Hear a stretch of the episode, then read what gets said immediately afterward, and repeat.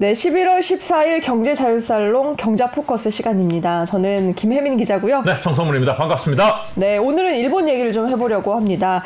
어, 일본은요, 한국보다 더 앞서서 이 초고령 사회에 진입을 했죠. 그런데 최근 일본이요, 어, 인구가 감소하는 한국을 가리켜서 한국은 끝났다라고까지 말을 하고 있다고 합니다. 아, 기분 나쁘네요. 네, 오늘 이 얘기 좀 자세히 다뤄보고요. 또 일본이 우리나라보다 먼저 시행했던 게 또 하나 있는데 이게 바로 의대 정원의 증원이거든요. 그런데 최근에는 어, 감축한다는 반대의 방안을 내놨다고 해요. 이 얘기도 뒤에 짧게 다뤄보겠습니다.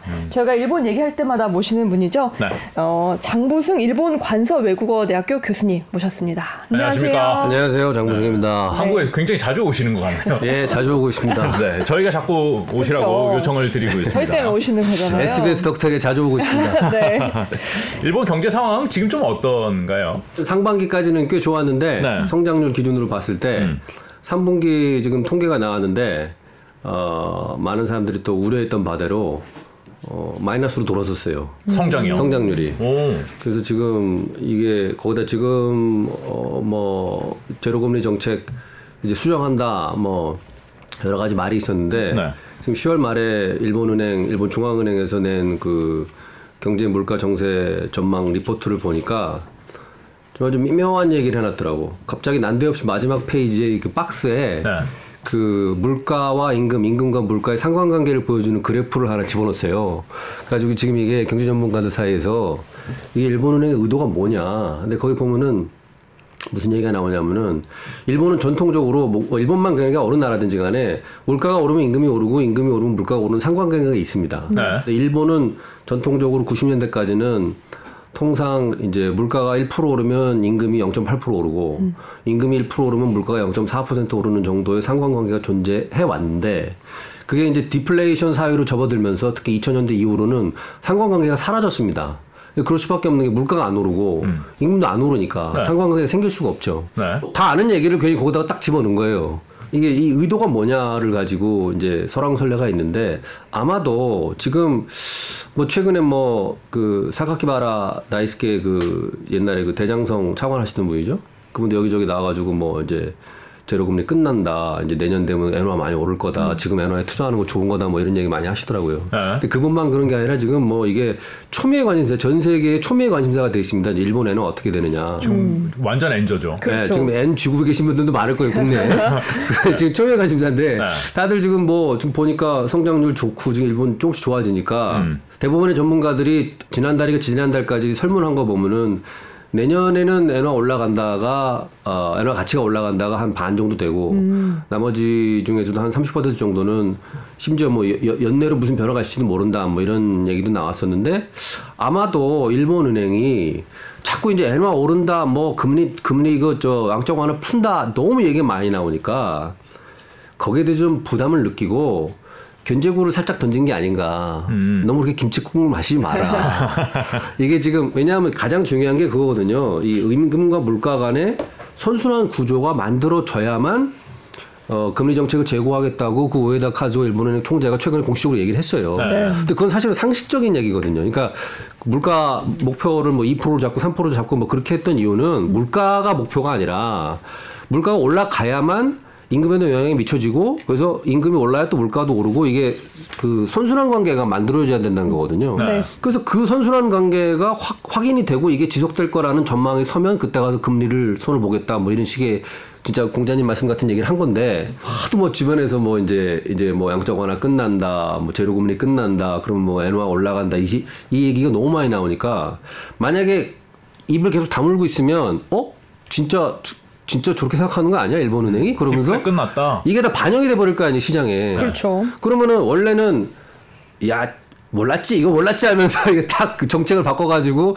엔화가 올라가고 그래야 이제 효과가 있는데 그게 아니고 다 반영돼 버리면은 이제 효과도 없을 뿐더러 만약에 그 예상대로 안 했을 때는 또 다른 부작용이 있을 수도 있기 때문에 지금 시점에서 한번 좀 이 견제구를 날린 게 아닌가라는 음. 식의 그 관측들이 있는데 모르죠 뭐 일본은행은 명확하게는 항상 얘기를 안 하니까 지금의 기조를 그러니까 쉽게 바꿀 그건 아니다. 뭐 이렇게 생각을 한다고 그러니까 이해할 수 있겠네요.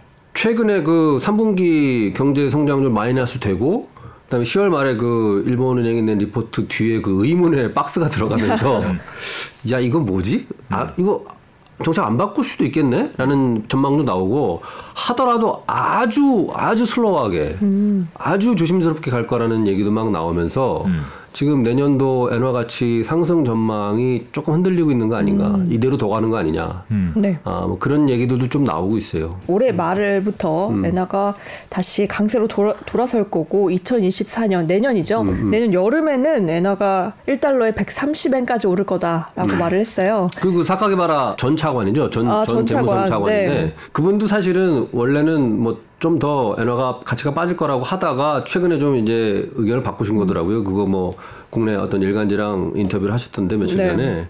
근데 이제 그런 의견들이 점점 대두하고 있다가 최근에 이제 3분기 성장률 마이너스로 돌아서고 어 또 이제 일본은행이 약간 좀 애매모호한 태도들을 보이면서 아마도 지금 내년도 춘투 그러니까 일본이 이제 봄, 봄 되면은 그 렌고라고 그래서 우리나라 무슨 한국노총이나 민노총에 해당하는 단체가 있어요. 가지고 그 단체 교섭에 들어가거든요. 임금 교섭.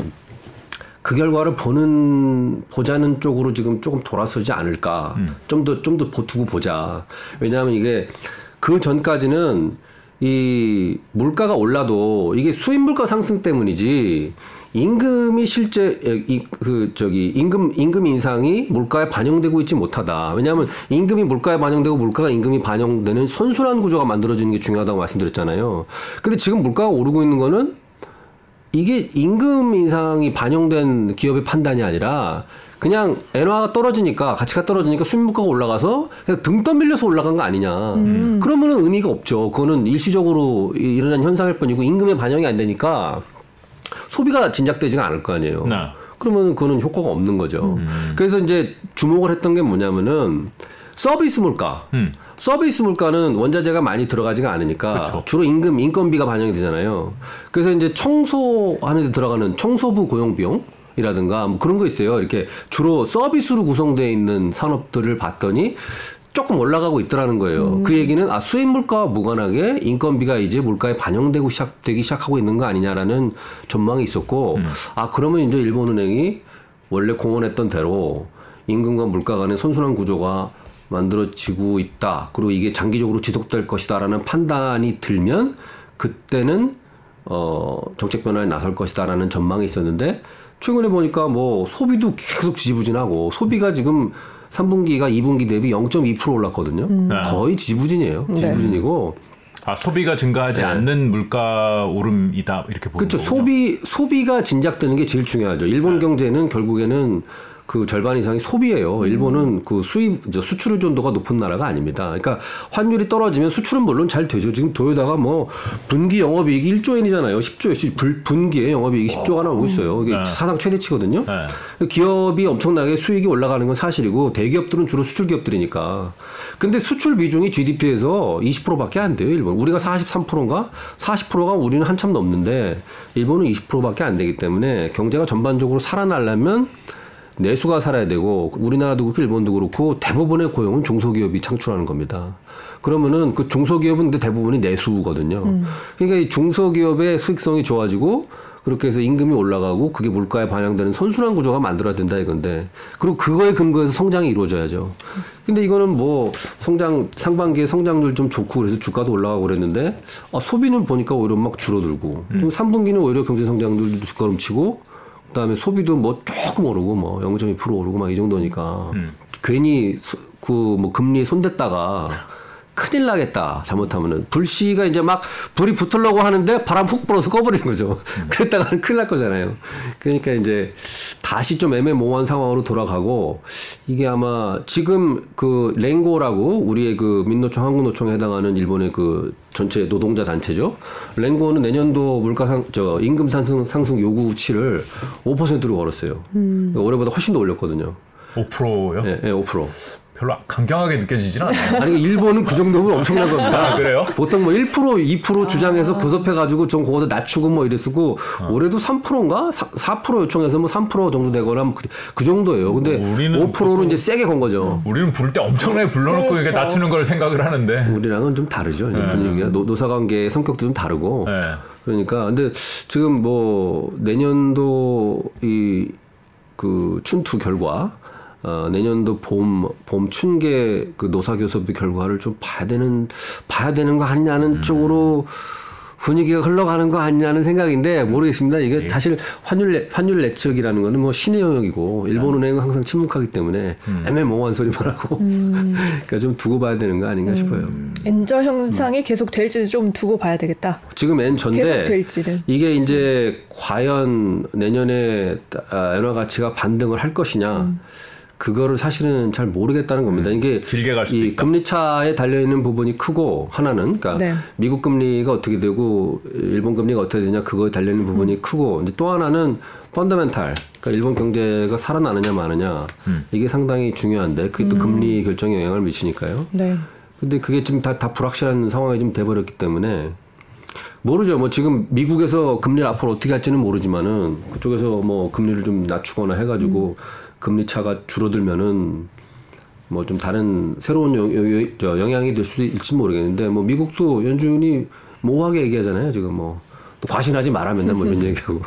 그러니까 뭐 잃어버린 20년, 잃어버린 30년에 끝나고 일본이 이제 새로운 단계에 들어갔다. 인플레이션도 좀 생기고 경제도 성장하고 야 일본이 탈출했구나 라는 게 최근 한두 달 사이의 분위기였던 것 같은데 이제 그게 아닐 수도 있다. 저는 처음부터 몇 달 전부터 계속 그렇게 얘기했었어요. 지금 김치국 마시면 안 된다고. 왜냐면은 경제라는 거는 결국에 살아나려면은 소비와 투자를 봐야 되는데 네. 소비가 지지부진하고 그다음에 투자도 별 뭐 지금 기업 이익이 이렇게 늘어나는데도 대규모 투자들이 보이지 않아요.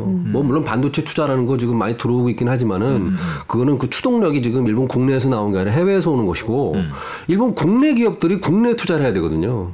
근데 지금까지 일본 기업들은 돈이 좀 생기면 이 해외 투자를 해왔어요 운용을. 일본 국- 국내 금리가 낮으니까 그걸 조달해가지고 국내에서 조달해가지고 해외에 투자한다거나 그런 식으로 그 행태를 보여왔기 때문에 진짜로 미래의 수익 수익을 높게 보고 미래 수익을 높게 보고 뭔가 국내에서 이 일을 쳐보겠다 프로젝트를 일으켜보겠다 투자를 하겠다는 이런 그 동물적인 투자 마인드들이 이제 수치로다가 좀 보여야 되는데 그게 지금 보이질 않고 있다는 거죠. 그러니까 니찌긴 단칸이라 가지고 일본 경제 단기 경제 관측 조사라는 수치가 있는데 기업인들한테 설문하는 거예요. 그래가지고 그 미래를 어떻게 전망하고 계십니까? 이걸 물어보는 건데 그 수치는 비교적 조금씩 올라가고 있어요. 근데 이제 그게 그 그건 이제 어떤 분위기 정서를 나타내는 것이기 때문에 그것이 실제 투자 결정으로 이어져서 수치화돼야 되거든요.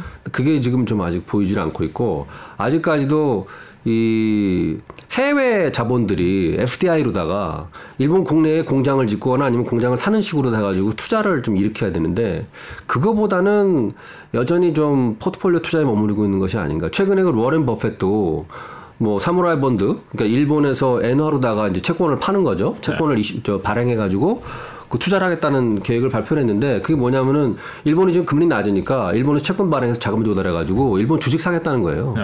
그 포트폴리오 투자해가지고 뭐, 뭐, 또 그, 그거로다가 좀 재미를 보겠다는 얘기인 것 같은데 그런 게 아니라 진짜 실질적인 투자, 고용 창출형 투자들이 보여야 되는데 그게 아직 보이지 않고 있고 그 다음에 제일 경제에서 차지하는 그 덩어리가 큰 소비가 크게 이제 그 아까 제가 지- 지난번에도 말씀드렸던 것 같은데 실질 임금이 올라가지 않고 있다. 실질 소득이 올라가지 않고 있기 때문에 결국 소비가 그 별로 이렇게 좀 미적지근한 반응을 보이고 있다. 예, 이런 게 저는 사실은 제일 중요하다고 봤고 결국은 뭐 좀 제가 예상했던 바대로 여전히 좀 지지부진이 계속되고 있는 상황이 아닌가 음, 예, 그렇게 보입니다.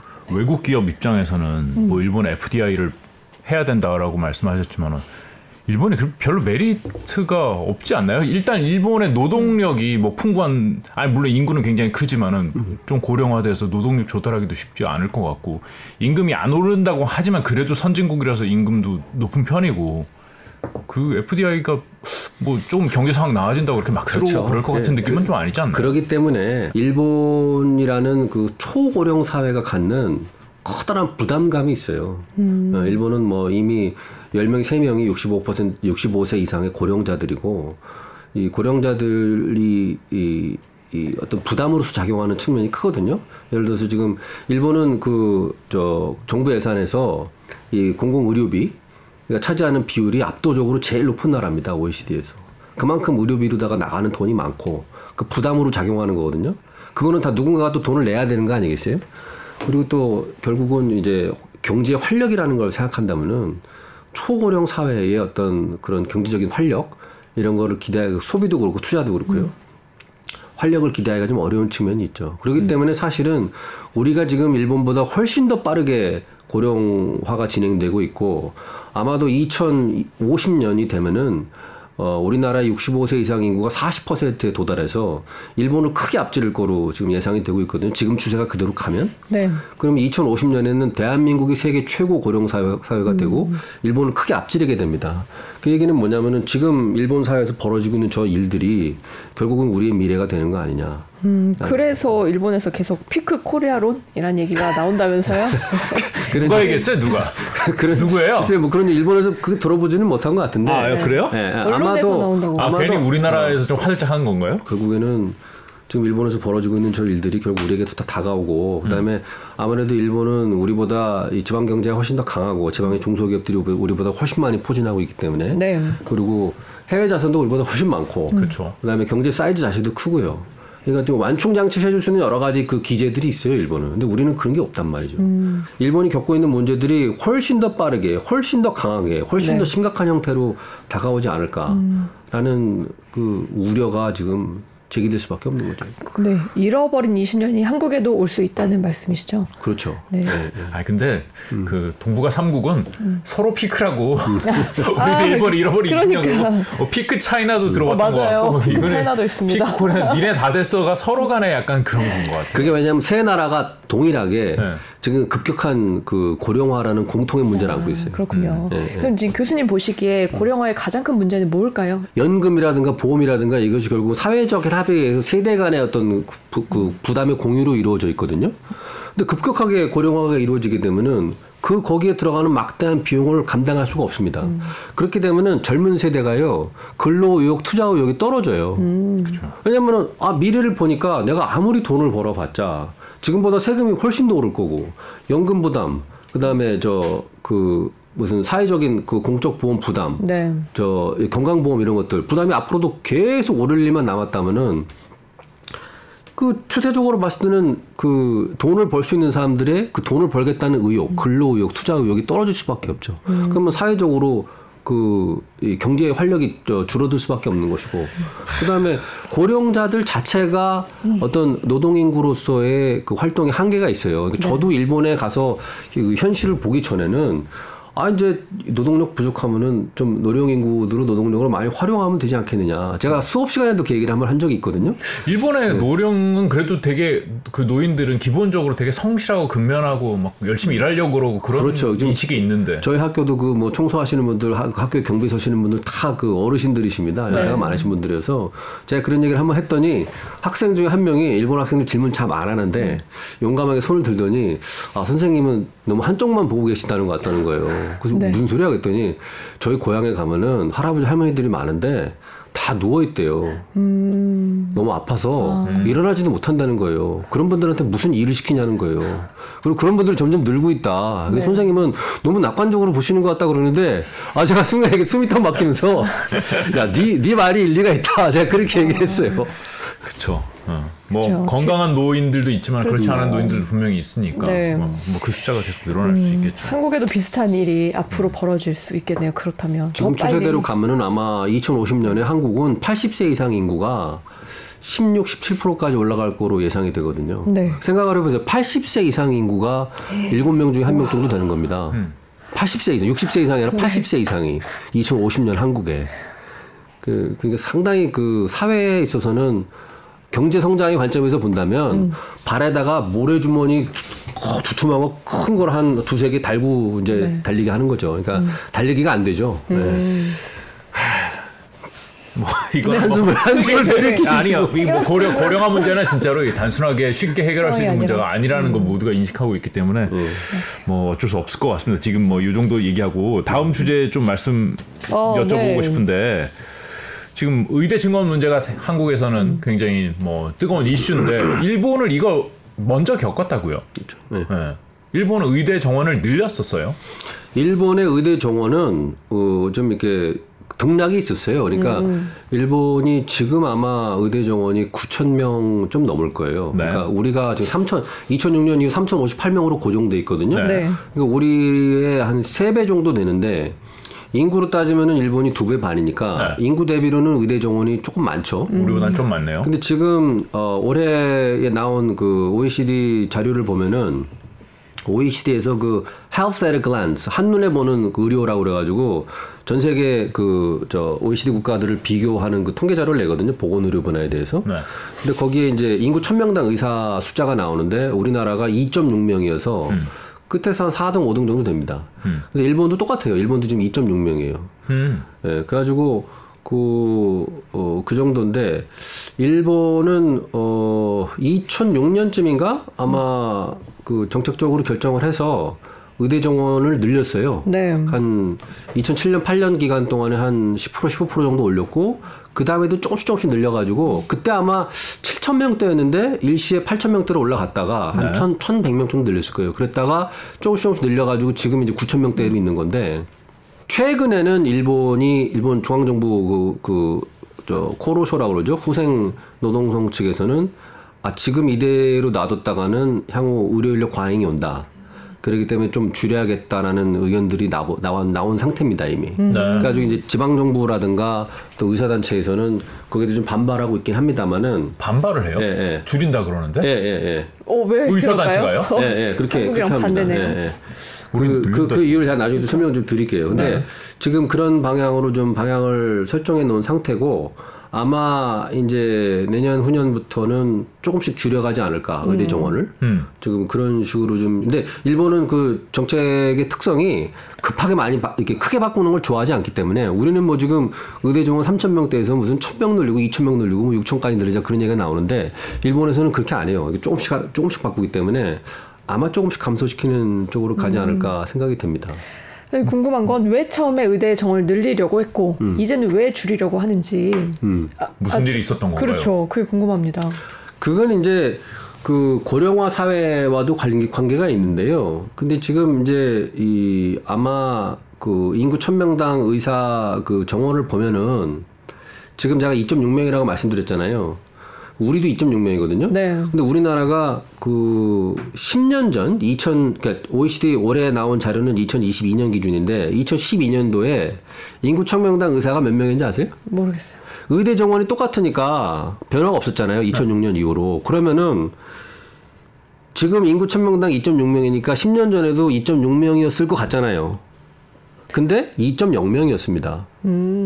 그 사실은 독일, 영국, 뭐 일본 이런 나라들이 다 조금씩 의사 숫자가 늘, 늘었어요. 인구 네. 1000명당 의사 숫자가. 근데 증가율로 따지면 우리가 더 많이 늘었습니다. 베이스가 2.0명밖에 안 되기 때문에. 근데 의대 정원이 동결되어 있는 상태에서 10년 전보다 이, 2명에서 2.6명으로 늘어났으니까 인구 1000명당 의사가 거의 뭐 한 30% 정도 오른 거거든요. 근데 그게 이해가 안 되잖아요. 의대 정원이 네. 동결되어 있는데 왜 의사가 늘었을까요? 인구수가 감소. 인구가 감소하니까 그렇죠. 인구가 이거 그렇게 감소하니까. 많이 감소했어요? 인구 많이 감소해 감소하죠. 의사가 안 감소하고 안 또 하나. 또 어떤 요인이 있냐면은 개업을 하고 있는 의사들이 더 오래 일합니다. 그러니까 은퇴를 안 해서. 예, 예, 그런 요인들도 작용해요. 그렇기 때문에 의대 정원이 동결되어 있다고 해서 의사가 늘지 않는 게 아니고 사실은 한국은 의사 숫자가 인구 1000명당 의사 숫자가 비교적 빠른 속도로 늘고 있어요. OECD 평균이 3.7명이거든요. 네. 그러면 이 추세대로 가면 20년 뒤에는 우리가 3.7명을 따라잡게 됩니다. 일본도 지금 10몇 년 전부터 인구가 감소하기 시작했잖아요. 그 2006년 단계에서 미래를 봤을 때는 고령화 문제가 심각하니까 의사를 늘리자고 한 거죠. 네. 근데 그 이후에 계속해서 인구 고- 인구 감소가 급- 급격하게 오고 있는 거죠. 그러면 지금 시점에서 봤을 때는 인구 대비 의사 수를 봤을 때는 의사가 주는 추세가 미래에 예측이 된다는 거 아닙니까? 그러니까 오히려 인구 대비를 봤을 때는 아 이거는 좀 조절을 해야 되겠다는 판단이 들어가는 거죠. 근데 물론 아까 말씀드렸다시피 인- 일본이 우리처럼 무슨 뭐 급격하게 변동하자 그런 얘기는 아니에요. 조금 조절을 하자는 얘기인 거죠. 의사 단체가 왜 줄인다는데 반대예요? 오히려 좋은 거 아, 아니에요? 그렇죠. 그것도 궁금합니다. 그거는 이제 우리랑은 좀 다른데요. 네. 그러니까 그 병원이라든가 이런 곳에서는 의사를 우리는 그냥 개업이 한 명 한 명으로만 보고 그 사람이 마치 그 어떤 그 금전적인 신호, 돈을 따라서만 움직인다고 보는데 실제로 의사들은 그렇지가 않습니다. 일본의 의사들 경우는 개업을 하는 경우에도 되게 나이가 들어서요. 그러면 되게 한 40대 넘어서 하거든요. 네. 아. 그 그때까지 어디 있느냐? 네. 큰 병원에 있는 거예요. 큰 병원에서 왜 큰 병원에 있느냐? 팀이 돼서 일을 합니다. 그리고 여러 협진도 가능하고요. 그다음에 거기는 교수들도 자기보다 저 연배가 위인 교수들도 있으니까 배울 것도 많고 그 진료 그 술기라든가 기술이라든가 배울 것도 많고 여러 명 협진도 가능하고 그 자기와 전공을 같이 하는 사람들과 협의해 가면서 일할 수도 있고 당직 같은 것도 나눠서 할 수 있잖아요. 그러면서 자기의 기술 향상이 이루어지는 거죠. 그리고 병원 입장에서도 일정 정도 의사가 있어야만 그런 식의 팀 체제를 유지할 수가 있잖아요. 근데 그게 아니고 그 만약에 자기가 혼자 나가가지고 어디 지방에 어떤 떨어져 있는 외딴 곳에 가가지고 혼자서 일을 하면은 연봉은 더 받을 수 있어요. 왜냐하면 거기 의사가 부족하니까 돈을 더 준다고 할지 모를 거 아닙니까? 근데 네. 거기 가면 자기의 기술적인 발전, 의료 지식의 발전이 그 정체되죠. 네. 그리고 모든 것을 자기가 혼자 해야 되니까 외롭잖아요. 책임도 자기 혼자 다 돼야 되고 당직 같은 것도 만약에 있게 되면 자기 혼자 다 해야 되지 않습니까? 네. 그렇기 때문에 그런 게 싫죠. 근데 그래 그 저, 자기- 자기가 한 40대 되- 저- 정도 될 때까지는 자기의 지식의 발전, 기술의 발전, 그다음에 팀으로서 일하는 것 갖다가 오히려 더 추구한다는 거죠. 월급, 연봉에서 조금 더 손해를 본다 하더라도. 그리고 나중에 만약에 개업을 해서 그 정말 어떤 돈을 더 벌기 위해서 혼자 나가가지고 개업을 할 때는 좀 나이가 들어서 나가는 거죠. 어, 병원, 다르군요. 병원 입장에서도 그렇게 팀 체제로 해가지고 운영을 해야 될 수요가 있고 그렇기 때문에 너무 급격하게 의사 숫자를 줄였을 경우에는 그 그렇게 그 지- 어, 팀으로다가 운영하는 그 운영 체제에 악영향이 있을 수 있기 음. 때문에 그거에 대해서 반대할 수 있는 겁니다. 어, 근데 이 부분은 한국과 매우 문화가 많이, 많이 다르네요. 다르네요. 음, 그렇죠. 한국은 개업을 많이 하잖아요. 그래서 나가서 이제 더 마- 돈을 많이 벌겠다라고 생각하는 의사들이 많고 또 과에 따라서 돈을 버는 규모가 달라지잖아요. 음. 선호하는 과가 있는데 일본은 그렇진 않나요? 그러니까 우리나라는 의대 증원 문제가 뭐 여러 가지 면에서 이제 이유가 있겠지만은 사실 쏠림 다 현상. 성형외과 다 피부과 그렇죠. 이쪽으로 쏠리니까 일본도 성형외과 피부과는 돈 많이 벌어요. 그래요? 네, 그리고 그렇게 개업하시는 분들도 있고요. 음. 예, 그건 뭐 사실인데, 근데 이제 정도의 문제가 있죠. 그러니까 일본 같은 경우는 산부인과나 네. 또뭐 소아과 이런 데가 의외로 연봉이 높습니다. 아, 그 왜 그러냐면 우리랑 수가가 달라요.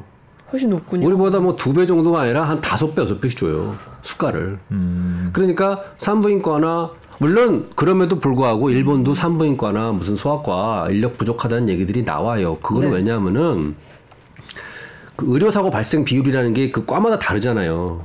그러면 의- 그 그런 리스크를 의사들이 자기 전공을 선택할 때 생각을 안 할 수가 없어요. 그러니까 의사한테 무슨 뭐 무슨 저 무슨 살신성이 나라 무슨 뭐 무슨 뭐 예수님처럼 항상 모든 걸 희생하라 그렇게 얘기할 수는 없는 거예요. 의사도 자기 가족도 있고 자기 살 먹고 살아야 되기 때문에 연봉도 따지고 자기 무슨 그 의료 사고 발생했을 때 어떻게 대비해야 될지 리스크도 따지죠.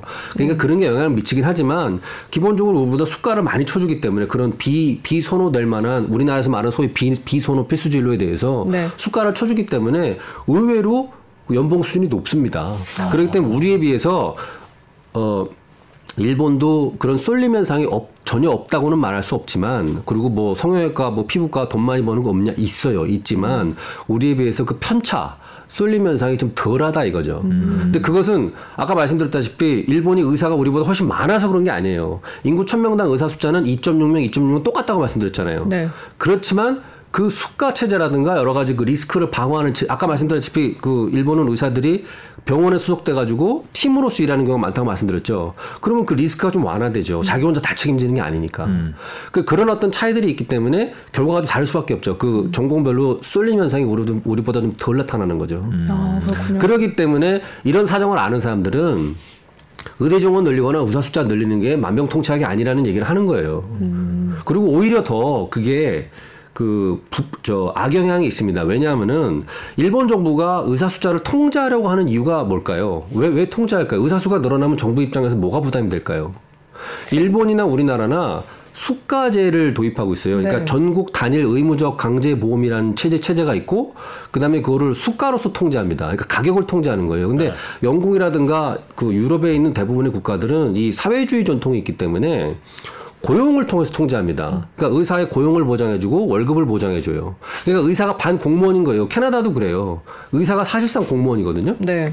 그러면 어떤 일이 벌어지냐면 의사가 반 공무원이기 때문에 진료 횟수를 늘릴 이유가 없어요. 그러니까 주어진 시간 안에서 받는 월급이 똑같기 때문에 네. 최대한 천천히 진료를 하는 게 자기한테 유리하죠. 그래야 근무 강도가 낮아지고 의료사고 발생률을 낮출 수가 있잖아요. 그러네요. 근데 우리는 숫가루다가 통제를 해요. 그러니까 그리고 의사의 경영 리스크, 의사가 파산하는 거에 대해서는 국가가 책임져 주지 않습니다. 의사의 소득도 보장해 주지 않아요. 근로 시간도 저 제한이 없어요. 지금 우리나라 그 뭐 전공의들 이런 사람들 막 80시간씩 일하잖아요. 그거 다 허용해 주고 있거든요. 네. 그러니까 살인적인 노동에 시달리면서도 그 임금은 보장해 주지 않아요. 다만 뭐를 보장해 주느냐? 수가만 보장해 줍니다. 그럼 어떤 일이 벌어지냐면 의사로서는 최대한 진료 횟수를 늘려야 돼요. 그렇죠. 그래야만 소득이 보장되거든요. 그러면은 OECD 국가들 중에 의사 1인당 진료 횟수가 제일 많은 나라가 한국입니다. 6천 회가 넘어요, 1년에. 그러겠죠. 그 다음이 일본이에요. 4천 회가 넘어요. 4,188회. 압도적으로 높아요. 한국이랑 일본이. 네. 그 이유는 바로 그런 시스템의 차이가 있는 겁니다. 그 OECD 국가 중에 의사가 제일 많은 나라가 그리스거든요. 네. 우리보다 거의 한세배 가까이 되는데 네. 그 나라의 의사들은 1년에 진료 횟수가 500회가 안 돼요. 하루에 두 명 보는 거예요, 두 명. 하루에 두 명. 와, 뭐 뭐예요, 의사가? 길게 보나요? 아니면 그렇죠, 그렇죠. 많이 쉬나요? 그 다음에 OECD에서 의사가 두 번째로 많은 나라가 포르투갈이거든요. 네. 우리나라의 한 두 배 정도 되는 두 배 조금 안 됩니다. 네. 포르투갈 포르투갈은 하루에 세 명 봅니다. 의- 평균적으로.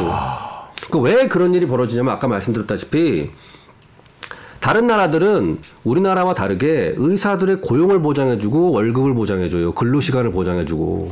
그러면 사실상 공무원이잖아요. 그러면 나 월급이 정해져 있고 임금이 정해져 있는데 열심히 진료를 할 필요가 없죠. 최대한 천천히 해야죠. 그래서 그리고 그런 체제에서는 의사가 늘어날수록 자기에게 유리하죠. 그렇죠. 왜냐 자기의 업무 부담이 줄어드니까. 네. 그래서 캐나다 의사들이 맨날 그렇게 다- 목소리 목청을 높이는 겁니다. 의사 더 뽑으라고. 그렇군요. 아, 야, 하루 세 명 보면은 오전에 출근해서 한 명 보고선 점심 먹고 그러니까요. 오후에 한두 명 보고 네. 우리나라는 평균적으로 하루에 그 저 보는 의사 저 진료 횟수가 스무 번이 넘어가요. 음. 그렇죠. 생각해 보세요. 점심 시간 빼고 이러면은 거의 뭐 정, 정 실제로 대학병원 한번 가보세요. 이건 완전히 뭐 도떼기 시장이에요. 예약을 못 잡죠. 의사들 뭐 한 5분 보고 아저막 눈치 준다고 나가시라고. 왜냐하면 그렇게 그 저 진료 횟수 그 회전율을 높이지 않으면은 이 소득이 보장이 안 되거든요. 그 수가로 통제하기 때문에 네. 그 기본적인 시스템이 한국과 일본이 똑같습니다. 일본 일본과 한국은 전 국민 단일 의무 건강보험 제도가 있고 네. 그 공공의료의 공급 체계를 수가를 통해서 통제하는 나라예요. 음. 근데 다른 많은 나라들은 정부가 보다 직접적으로 고용을 통해서 통제합니다. 음. 이, 이 이제 의대 증원 문제의 그 또 다른 측면 하나는 다 서울에 있다. 음. 의사들 의사가 모자란지는 잘 모르겠지만 어쨌든 다 서울에 있으니까 좀 더 많이 뽑으면 지방에도 의사 병원들이 생겨나지 않겠느냐. 그렇죠. 지방 병원이 소멸되고 있는데 이거 좀 해결할 수 있지 않겠느냐. 일본은 그런 거 없나요? 그게 네. 일본은 이제 그 OECD 통계를 보면요. 이 도시 지역과 그 비도시 지역 간의 의사 인구 밀도를 대비를 해 놨거든요. 그러면 도시 지역은 보통 이제 우리가 말하는 대도시를 얘기하는 거고 그 비도시 지역은 뭐 완전 농촌 무슨 깡촌 시골을 얘기하는 게 아니라 인구가 25만 미만인 도시들을 얘기하는 겁니다. 네. 그 인구 밀도를 대비를 해 놨는데 OECD 국가 중에 또 국가들 중에 단 하나 단 한 나라만 그그 소도시 지역의 의사 인구 밀도가 대도시 지역보다 높은 나라가 있어요. 단한 나라. 음. 그게 일본이에요. 일본. 신기하네요. 왜 왜죠? 신기하죠. 네. 근데 그, 그, 그 이유가 뭐냐? 그러니까 일본은 이제 지방의대 그 무슨 저 특별 전형이라는 게 있어가지고 또 이제 지방 그 의무 복무제도라는 게 있어요. 그래가지고 그 특별 전형을 통해서 들어오면은 의대 6년간 장학금을 다 주고 대신에 이제 4년인가 4.5년인가 정도를 그 원래 설정된 해당 지역에 가서 복무를 해야 됩니다. 네. 이제 지금 우리도 이제 그걸 도입하자는 거거든요. 그래서 뭐 지역 인재라고 해가지고 지방 의대는 그 지역 출신만 뽑고 그다음에 장학금이라든가 이런 지원을 풍부하게 해준 넉넉하게 해주고 대신에 그 반대급부로다가 당신은 특정 지역에서 근무하시오. 이제 이런 근무 할당제 그다음에 그 정원 할당제 지방 할당제 이런 걸 도입하자는 건데 일각에서는 일본이 비교적 그 도시와 농촌 중앙과 지방 간의 그 의사 그 배분의 차 편차가 낮은 이유가 그 지역 할당제 또는 지방 강제 의무제 때문이다라고 주장하시는 분도 계신데 저는 그건 아니라고 생각해요. 왜냐하면은 어 실제로 그거를 회피하는 사람들이 많거든요. 네. 회피하는 사람. 회피를 어떻게 하느냐? 그러니까 들어갈 때는 특별 전형으로 해서 쉽게 들어갔는데 졸업하고 나서 나는 그 이거 지방금은 못 하겠다 하고 돈을 다 토해내는 거예요. 아, 그리고 대도시로 가는 겁니다. 그렇군요. 아 그런 방법이 예, 예. 있군요. 그런 방법도 있어요. 예. 그리고 뭐 이제 그 4.5년이라고 말씀드렸잖아요. 4.5년 근무하고 대도시로 가는 거죠. 네. 그러니까 사실은 저는 왜 우리나라에 비해서 일본의 그 지방의 그 지역 의료 공급, 지역 의료 서비스 공급량이 비교적 양호하냐는 이건 뭐 제 판단입니다만은 이 지방에 그만큼 의료 수요가 있다. 지방에 그만큼 의료 공급과 인프라를 받쳐줄 만한 의료 수요가 있기 때문이 아니냐라는 생각을 하거든요. 그 얘기는 뭐냐면은 일본은 지금 인구 고령화가 됐고 지방 소멸이 이미 벌어지고 있지만 그래도 지방에 상당히 많은 견실한 중소기업들이 존재하고 있습니다. 그 소부장 기업들이라고 그러죠. 그리고 이 기업들이 고용을 창출하고 있거든요. 그렇기 때문에 거기에 상당히 많은 인구가 아직 존재하고 있어요. 그렇기 때문에 거기에 의료 수요가 어느 정도 존재하고 있고 그 의료 수요에 맞춰서 의료 공급들이 이루어지고 있는 거죠. 지방에.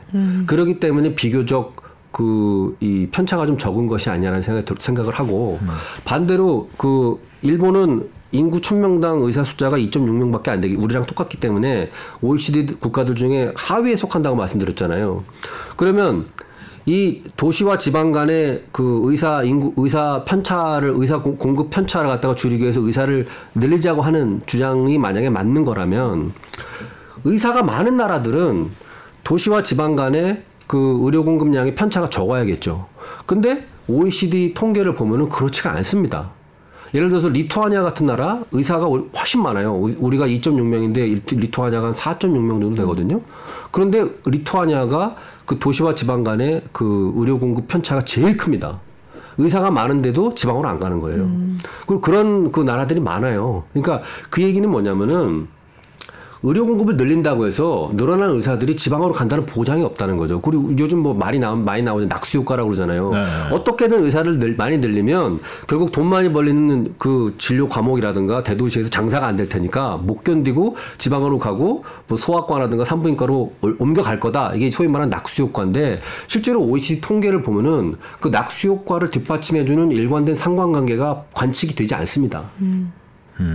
오히려 의사가 적은데도 일본 같은 나라는 그 도시와 지방 간의 그 의료 공급의 차이가 별로 없고 반대로 다른 나라들 의사가 많다는 나라들에서 보면은 지방에 의, 저 의사가 없어가지고 허덕대고 있거든요. 그게 현실이라는 거죠. 그렇군요. 이게 단순하게 뭐 늘리면 어디 어떻게 되겠지 뭐 이렇게 생각할 문제는 아니군요. 훨씬 정교하게 그, 게 왜냐하면요. 필요하네요. 의사도 사람이고 생활인이기 때문에요. 그리고 아까 말씀드렸다시피 단순히 돈을 쫓지 않는다고 말씀드렸잖아요. 요즘에 보면은 어, 지방에 뭐, 뭐 의료원이나 병원에서 뭐 3억 연봉을 주- 준다고 공고를 냈는데도 아무도 안 간다. 4억 연봉을 준, 준다고 해도 아무도 안 간다. 이거 의사들이 돈에 눈이 멀었다 뭐 이런 얘기를 하는데 실제로 들여다보면 그렇지 않습니다. 예를 들어서 우리 정성문 아나운서께서, 아나운서께서 SBS에서 일하시는데 네. 지방에 저 어디 강원도나 저 경상도 산에 들어가서 네. 혼자서 라디오 방송국을 운영해라. 네. 대신에 SBS가 특별히 연봉은 두 배로 쳐주겠다. 네. 그렇게 해서 한 앞으로 한 감사합니다. 20, 년 살아라 하면은 정성문 아나운서께서는 좋아라고 바로 가시겠죠. 아 감사합니다. 기회를 주셔서 감사합니다. 되게 아마 그 가, 가는 사람이 없을 거예요. 음, 많지 않겠죠. 그건 왜냐하면은 단순히 돈으로 환산될 수 없는 여러 가지 생활 환경이나 그런 어떤 조건이라는 것이 있는 것이고 그리고 대개 그렇게 연봉을 많이 주겠다고 하는 지방의 그 어떤 네. 의료원들을 보면요 한 명 뽑는 거예요. 음. 그 과목에 한 명. 그 네. 얘기는 무슨 얘기냐면 모든 당직을 당신이 다 하시고 1년 내에.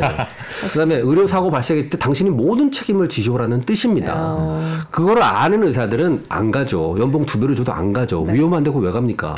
자기 인생을 갈아내야 되는데 지금 대한민국 사람들 중에 어느 누구도 연봉 두 배로 500만 원 받던 거 천만 원 올려줄 테니까 평생 어디 지방에 어떤 산간 시골 마을에 가서 살아라 그러면은 갈 사람 별로 없을 거예요. 네. 아, 교수님 이거는 개인적으로 궁금해서 여쭤보는데 그 답변 안 해주셔도 돼요. 그렇다면 일본 일본에 있는 소아과 산부인과 의사가 우리나라 음. 같은 과 의사들보다 돈을 더 번다고 볼 수 있나요? 그 수가를 보면 그런데 아까 말씀드렸다시피 일본이나 우리나라의 시스템은 본인이 진료 횟수를 늘려야만 네. 돈을 벌 수 있는 시스템이기 때문에 그것은 진료를 얼마나 적극적으로 하느냐에 따라 달렸죠. 예를 들어서 나는 1년 365일 안 쉬고 어, 매- 저녁 진료까지 다 하겠다. 이러면 이제 진짜 너 돈이 필요하다. 이러면은 그 진료 횟수가 늘어가는 데 따라서 수가가 정해져 있으니까 들어오는 수입이 늘어나겠죠. 근데 근데 그게 아니고 나는 뭐 가족도 좀 돌봐야 되겠고 뭐 일주일에 한 3일만 어디 저 봉직으로다가 취직해 가지고 그냥 도와주면서 일하고 싶다 하면 그 좀 내려가겠죠. 다만 한 가지 차이는 아까 말씀드렸다시피 수가에서 분명한 차이가 있기 때문에 도- 조건이 동일하다면 네. 한 노동. 노동 량이 동일하다면은 또 일본이 좀 더 돈을 받겠죠. 그리고 실제로 그 봉직이들 경우에 어, 의사들 평균 연봉이 한국이 보통 지금 제가 알기로 한 1억 8천 정도인 걸로 알고 있어요, 연봉이. 네. 근데 일본이 한 1억 4천 정도 됩니다. 근데 그건 특정 전공만 통계를 낸 게 아니라 그전 봉. 봉직이들 전체. 네. 그러니까 월급을 받으면서 근무하시는 의사들을 전체를 봤을 때 통계가 그러니까 우리나라보다 일본이 연봉이 조금 더 높다고 봐야죠. 우리나라보다 일본이 아, 예, 좀- 우리나라가 1억 우리나라가 한 1억 8천 정도 되고요, 제가 알기로. 그다음에 일본이 한 1,400만 엔? 아. 그, 그 내외로 알고 있어요. 그럼 일본이 더 네. 낮은 거 아닌가요? 우- 우리나라 우리나라보다 일본이 연봉이 좀 더 낮죠. 낮죠. 네, 네. 어, 아, 그렇군요. 우리나라 의사가 돈을 더 잘 번다 평균으로 네. 봤을 때는 아 그렇죠. 예, 예, 예. 근데 이- 그- 이제 왜 여쭤봤냐면 이제 국민들이 너네들이 상대적으로 봤을 때 낮게 버는 것 뿐이지 음. 어쨌든 의사들은 돈을 상대적으로 많이 벌고 있지 않냐 일반 사람들에 비해서 아, 이런 비판의. 얘기가 음. 있기 때문에 한번 여쭤봤습니다. 그것도 OECD 통계가 있습니다. 네. 그래서 네. OECD 통계에 보면은 그 이 저 네 가지 카테고리로 나눠 가지고 일반의 로 봉직이 봉직돼 있는 사람들 월급 받는 분들 그다음에 일반의로 개업한 분들 그다음에 전문의로다가 봉직으로 있는 분들 월급 받는 분들 그다음에 전문의로다가 개업하신 분들 네 가지 카테고리를 내 가지고 근로자 평균 급여 대비 어느 정도를 받느냐 의사가 그거를 통계를 내놓은 게 있는데 일반인들 봉직이 경우에는 한국이 한 2.1배 그 정도밖에 안 돼요. 그리고 그 순위도 한 중간 정도밖에 안 됩니다. 그렇군요. 그리고 그 다음에 이제 일반으로다가 일반으로다가 본인이 개업한 경우도 아, 전체 순위에서 한 중간쯤 정도밖에 안 돼요. 그러니까 특별히 그 한국의 의사들이 일반 그 평균 근로자 급여 대비 그 비율을 봤을 때 그렇게 많이 받, 받는다고 볼 수는 없어요. 근데 다만 한국이 많이 받고 있는 분야는 어디냐면은 전문의로서 개업한 경우입니다. 전문의로서 개업한 경우에 한국이 한 네 배 정도 받아요. 평균 근로자 급여 대비. 그다음에 아, 아니, 전문의로서 월급을 받는 경우에 한 4.4배 정도 받고, 그 다음에 전문의로서 개업을 한 경우에 한 6.8배 정도 받아요. 그러니까 많이 받는 거죠. 그러니까 우리나라가 지금 보통 근로자 평균 소득이 한 400만 원, 500만 원 정도 되니까 개업을 한 전문의 경우에는 6배면은 2억이 넘게 한 2억 3천, 4천 정도를 번다고 볼 수가 있죠. 네. 하지만 다른 나라는 그럼 어떠냐? 다른 나라들도 그 유럽의 가장 의료 선진국이 독일이라고 그러거든요. 독일도 거의 6배 가까이 5,800인가 그 정도 받습니다. 개업을 한 전문의의 경우에는. 네. 영국의 경우에도 일반의가 개업을 했을 때 근로자 평균 대비 급여 대비 3배를 받아요. 그러니까 우리보다 높, 더 높거든요. 그거 그 얘기는 그러니까 이게 절대액이 그런 게 아니라 근로자 평균 급여 대비 그렇다는 거예요. 근데 그 나라들 그 근로자 임금이 우리보다 높으니까 사실 절대액은 우리보다 더 높겠죠. 그럼 왜왜 그런 일이 벌어지냐면 개업을 하게 되면은 아까 말씀드렸다시피 그 고용이 보장이 안 되고 수익이 보장이 되지 않잖아요. 그리고 파산 리스크가 있어요. 네. 자기가 자영업자로서 일을 하게 되니까 그 파산 리스크가 그 수익에 반영되는 부분이 있습니다. 그렇기 때문에 다른 유럽 나라들 경우에도 개업한 전문의들, 개업한 일반인들 경우에는 연봉 수준이 더 높아요. 그거를 감안해서 봐야 되는 거고 다른 나라들은 대부분이 공공 그 공공 부문에 고용돼 있거나 정부가 직접적으로 의사들의 고용과 임금을 그 보장해 주는 경우가 많기 때문에 우리랑은 좀 형태가 좀 달라요. 우리나라는 그런 보장이 안 돼 있기 때문에 자기가 자기 책임하에 파산 리스크를 자기가 지고 직접 해서 직접적으로 병원을 운영해야 되기 때문에 사실은 그 리스크를 수익에 반영하지 않을 수가 없죠. 내가 나중에 어떻게 이게 등 수입의 등락이 올지가 모르니까 그걸 반영해야 되고요. 그다음에 한국은 이, 수- 이 수련하는 과정, 전문의까지 되는 과정이 긴데다가 그 과정에서 받는 임금이라든가 근로 조건이 다른 나라에 비해서 훨씬 열악합니다. 일본 같은 경우는 그 수련을 받는 그 전문의가 되는 과정에서도 상당히 그 밖에서 시중 의사들이 받는 정도의 연봉을 보장해 주거든요. 그렇군요. 근로 조건도 우리보다 훨씬 더 양호하고 근로 시간이 제약돼 있고. 근데 우리는 그저 의료 드라마 같은 데 보면 나오잖아요. 거의 인간의 생활이 아니잖아요. 막 그냥 잠도 거의 못 자고 그다음에 임금도 열악하고 그런 생활을 몇 년을 갖다가 그 거친다는 거죠. 네. 그, 그 다음에 전문의로 나오잖아요. 그래가지고 실질적으로 자기가 만약에 개업을 해서 전문의로서 돈을 벌게 되려면은 보통 30대 중반 후반 정도가 돼야 되니까 그럼 이제 그 본전을 찾아야죠. 그 들어갔던 비용들을 네. 그거가 그 수익의 구조에 반영을 시키는 거죠 의사들이. 그러니까. 그것까지 감안을 해서 봐야 된다는 거. 그거를 좀 네. 그 생각을 할 필요가 있다는 거죠. 지금 어디에서도 의대 증원을 늘렸을 때 국가 차원에서 어떤 비용이 발생하는지를 얘기를 안 해요. 네. 근데 사실은 일본이 의사 수를 조절하려고 하는 중요한 이유 중에 하나가 그겁니다. 건강보험공단이 부담하는 그 그 저 의료 비용이 전체 비용의 한 60%가 좀 넘습니다. 우리 우리나라는 개인 부담이 되게 높은 나라거든요. 그렇기 때문에 전체적으로 우리나라는 의료 비용에서 공공부문이 그 커버해주는 비율이 되게 낮은 나라예요. 그 그거는 우리가 가지고 있는 독특한 시스템에서 비롯되는 건데 만약에 의사를 만약 예를 들어 지금의 3천 명 수준에서 6천 명 수준으로 의대 정원을 늘려가지고 의사가 그렇게 두 배로 늘어난다 그러면은 그 사람들 다 똑같은 동일한 수가 체계에서 돈 받아갈 겁니다. 진료 횟수는 지금 다 더 늘리려고 그럴 거 아니에요. 지금 체제에서 고용이 보장이 되지 않고 경영 리스크는 자기가 안아야 되니까 그러면은 아마 확률적으로 봤을 때는 지금의 정부가 부담하는 그 건강보험공단이 부담하는 의료 비용도 그대로 두 배가 될 수 있어요. 그러면 그 돈은 결국에 다 누가 부담해야 되느냐? 세금 내시는 분들, 건강보험료 내시는 분들의 부담이 두 배가 될 거라는 거죠. 오늘 굉장히 용감하게 얘기해 주셔서 어, 대길이 어떻게 달릴지 조금 걱정이 되긴 합니다. 어쨌든 해외 사례를 뭐 비춰보고서 우리는 좀 더 나은 제도를 도입하는 게 우리나라를 위해서도 어, 의사들을 위해서도 환자들을 위해서도 도움되는 일이니까 예, 뭐 한번 생각해 볼 만한 문제인 것 같습니다. 오늘 말씀 여기까지 듣겠습니다. 고맙습니다. 감사합니다. 감사합니다.